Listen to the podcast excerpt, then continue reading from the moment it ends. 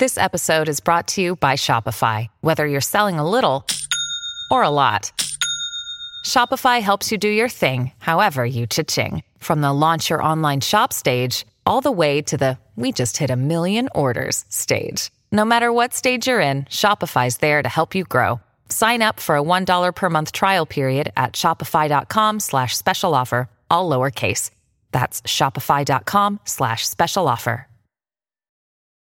Families have a lot going on. Let OLLY help manage the mental load with new cognitive help supplements for everyone four and up, like delicious Lolly Focus Pops or Lolly Mellow Pops for kids. And for parents, try three new Brainy Chews to help you focus, chill out, or get energized. Find these cognitive health buddies for the whole fam at ollie.com. That's O L L Y.com. These statements have not been evaluated by the Food and Drug Administration. This product is not intended to diagnose, treat, cure, or prevent any disease. Hey everyone, Hola a todos. this is Jahaira. and this is Stephanie, and welcome back to another episode of Cuento Crimen Podcast. And before we dive into anything, we want to say Feliz Año Nuevo. Happy New Year. Happy New Year. It's 2024. Um, I feel like 2023 was a good year, but my my suspicion is that even years are always better. Mhm. So I'm excited for it to be a even year. Yeah, les deseamos un nuevo año full of health, love, and all the good stuff. Oh, I like that stuff. um, but seriously, y'all, échenle ganas because, you know, sometimes life can be hard, but, you know, cheers to new beginnings. And hopefully this year brings us all nothing but good things. Pero pues bueno, cheers to the first Wednesday of the year. Y aquí estamos con el primer episodio del año 2024. Y el caso de hoy was requested by Araceli, so shout out to her for bringing this case to us and to our attention. And yeah, when we first started diving into this case, you know, like we usually what we do is like read a quick summary just to kind of like get a glance of it and just from there know like what research aligns with it and what research doesn't. And so when we read the quick summary, we were like, yeah, we got to talk about this and we got to talk about it now. Like we have to bring it to Cuento Crimen um, and we need to bring attention to this case. Mhm. It's one of those cases that the outcome just doesn't sit right whatsoever. Ah, entonces, ahora vamos a hablar sobre el caso de Todd Geib, who was 22 years old when he went missing and later found dead. Y antes de empezar, like always, we would like to give you all a heads up because we will be talking about sensitive topics. Entonces, les queremos dar una advertencia porque vamos a hablar de temas sensibles. Y también queremos decir que hablamos de estos casos con todo respeto a las familias y a las víctimas. Okay, let's begin.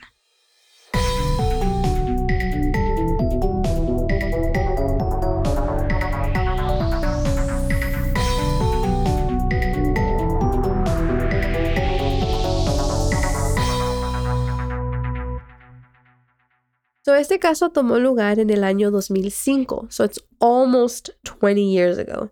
And it's been 20 years that Todd's family has been fighting to get justice for their son. Which is why we are bringing this case to Cuento Crimen so we can bring his name into conversation again and so he's not forgotten. Ujú. So, Todd tenía 22 años y él vivía en Casnovia, Michigan, and he was described as a smart young man who loved the outdoors. He loved everything about the outdoors. He was super adventurous. He liked hunting, fishing, he liked dirt biking, and you name it, he loved it all. Y todos dicen que he was smart when it came to the outdoors. Like he could survive a night in the wild, which I think that is a great thing to be Yeah. good at. A great never skill know. to have. Yeah.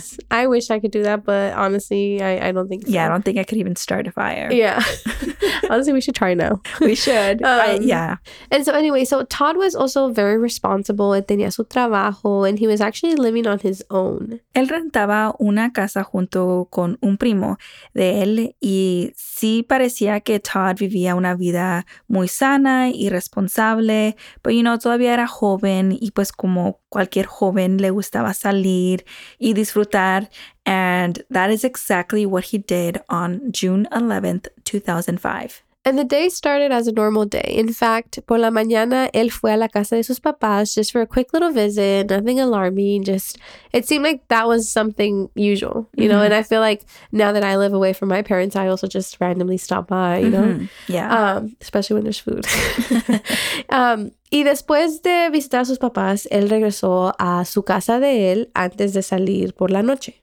Y como a las siete y media de la noche, he makes his way to a nearby bar called Half Moon Bar and Grill.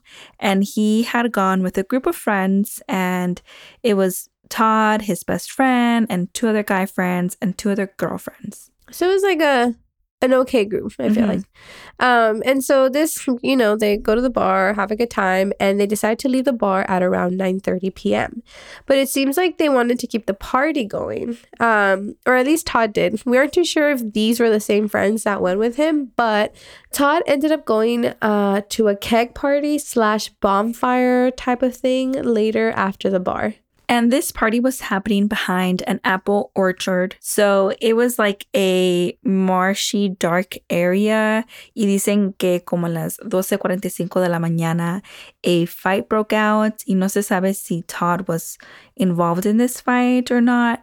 We just know que Todd and whoever he was with decided to leave the party after this. I mean, I feel like after a fight, I feel like it's just kind of like a buzzkill. Yeah. Like, Yeah. "Ah, ya mejor nos vamos. Like, and it's at this time of the night or morning, I guess you can say. I feel like no más cosas malas pasan. like, you're only looking for trouble after like a certain amount of time, you know? Mhm. Um, and so, since this party was pretty close to Todd's home, él se fue caminando a su casa otra vez. You know, he had been drinking, so I'm guessing for him it was probably just the safest choice as to how to get home. Yes, it's always better than driving under the influence. Except while he was walking back, Todd actually made a few phone calls. And in these phone calls that he made, he wasn't making much sense. So él le marca a un amigo y a su amigo contesta whatever. And, you know, he's kind of coming in and out. And he's saying things like he had had enough and that he was in a field. And this is around 12.47 a.m. So it's only getting a little later. Y después de decir estas cosas, you know, his friend is like on the other side, kind of just like, what are you talking about? Like, what's going on? Pero no, no pudo hacer sentido de las llamadas. And um, eventually, you know, Todd just hangs up and that was that. Y su amigo se queda muy preocupado después de estas llamadas. And he has no idea what Todd is talking about, but he seemed a bit upset, right? Like the, the phone call, what he's saying. Entonces él le llama de regreso. But when Todd picks up, nomás escucha un ruido como like breathing or wind picking up. And whatever that noise was, though, his friend couldn't make out exactly. Um, but what we do know is that Todd nunca habló en esta llamada que entró. Like it was just that noise, kind of like background noise. Y cuando se corta la llamada, his friend then tries to call a few more times. Pero esta vez nadie contesta. And so that was the last time that anyone had heard from Todd. And so Todd was reported missing, and just the next day, search parties began. Hubo como 1,500 voluntarios that were helping out, and they were able to conduct three separate searches. They even had an aircraft search the area en donde, you know, the keg party tomó lugar, pero nada. No había ninguna seña de Todd. And along with that, obviously, they also looked at the lakes nearby, and again, nothing.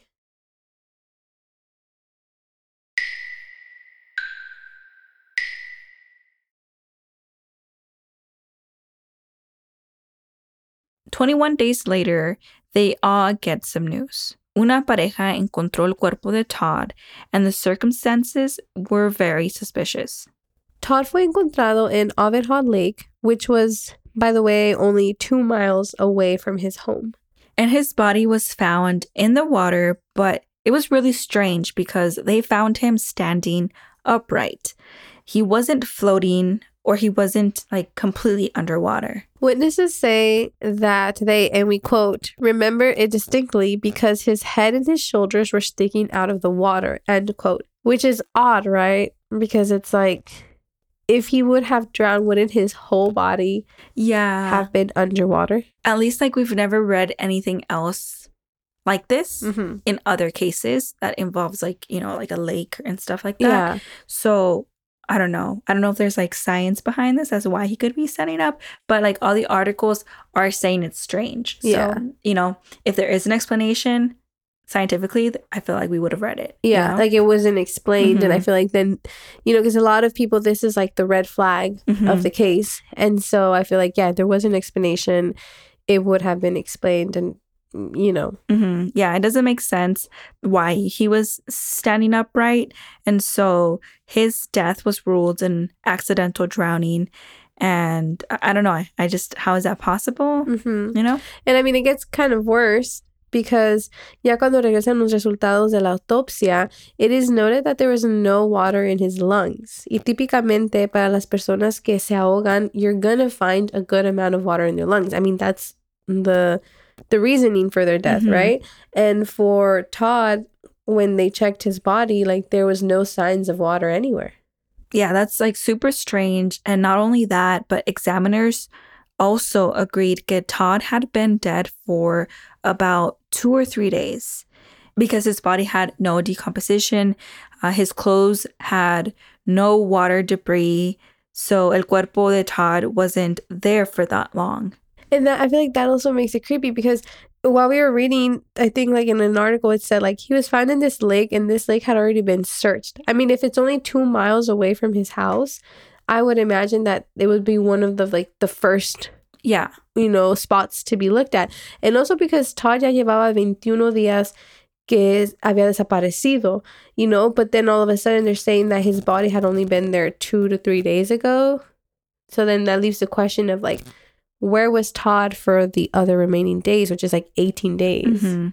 Yeah, y por esos motivos, la familia no está de acuerdo that Todd's death was ruled accidental drowning because all these Mhm. things and factors aren't adding up. And so they are demanding for Todd's case to reopen so it could be investigated further. And honestly, like they have every right to do so, especialmente porque hay muchas dudas, are a lot of things that are not adding up. And like I always think about, I'm like, why don't investigators just want to give the family a peace of mind? Mhm. You know, like, si ellos saben la razón why his body was standing up, like you were saying, like if there was an explanation, then talk to the family, let them know, make those doubts go away, you know? Or if you have other information that you're not sharing with them, like let them know so they can find that closure because I'm on the same boat as them. Like, it doesn't make sense as to you found his body like this, you found that he has been dead for this amount of days.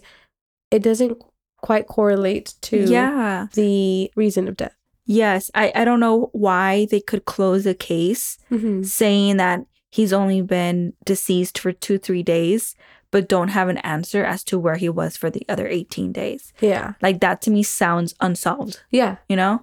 And that's the thing. Like, I don't know why investigators are like police enforcement, like, they feel so much pressure into just ruling a case as solved. Mm-hmm. Like, it sucks because it's like the person isn't getting the full justice and neither is their family. Like, Yeah. you're just kind of like hiding it under the rug and just, you don't really know what happened. or Yeah. who really is responsible and is still free. Exactly. Unfortunately, though, Todd's family hasn't been successful in changing investigators' mind into reopening the case. El caso de Todd sigue cerrado, and his cause of death is still ruled as accidental drowning. And I think they have like a petition to open pues Todd's case to reopen the case, but I don't think they've met the amount of signatures yet. Just yet, they're very close. We'll probably share it with you all, and if y si les nace el corazón to sign it, definitely, definitely help the family out with that. But yeah, as of right now, investigators aren't very cooperative, and they aren't looking into the case whatsoever. Yeah, we're super close into reaching that uh, number goal. So Yeah. please, please go sign this petition.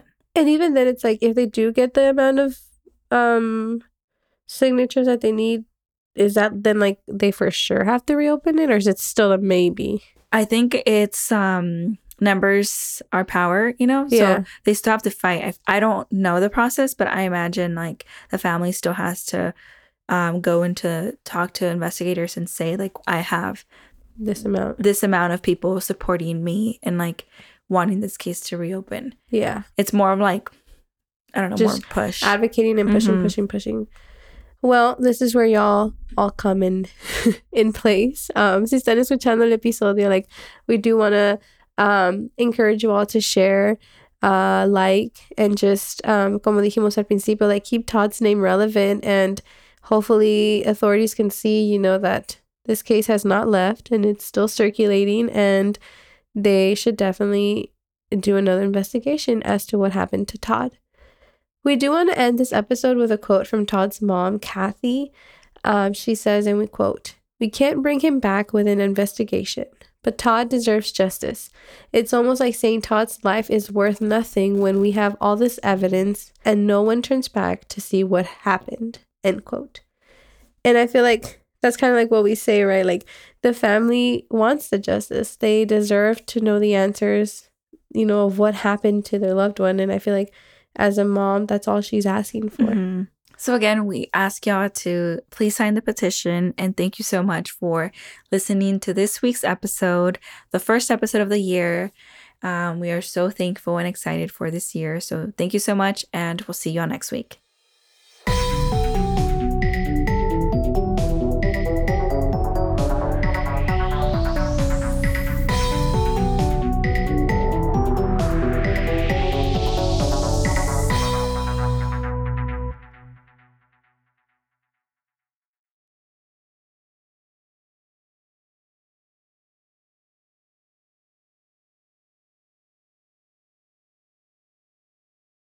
What's up, guys? This is the Unnoticed Podcast with your host George. and your host Ricardo, where we get straight into pop culture, true crime, conspiracies, and scary stories. making you feel like you're right in the room with your homies. And you can find the Unnoticed Podcast on all platforms. And with that being said, Welcome back to the spot. Don't make it hot, we love you. even if you love us or not. Ah. Clown Boys.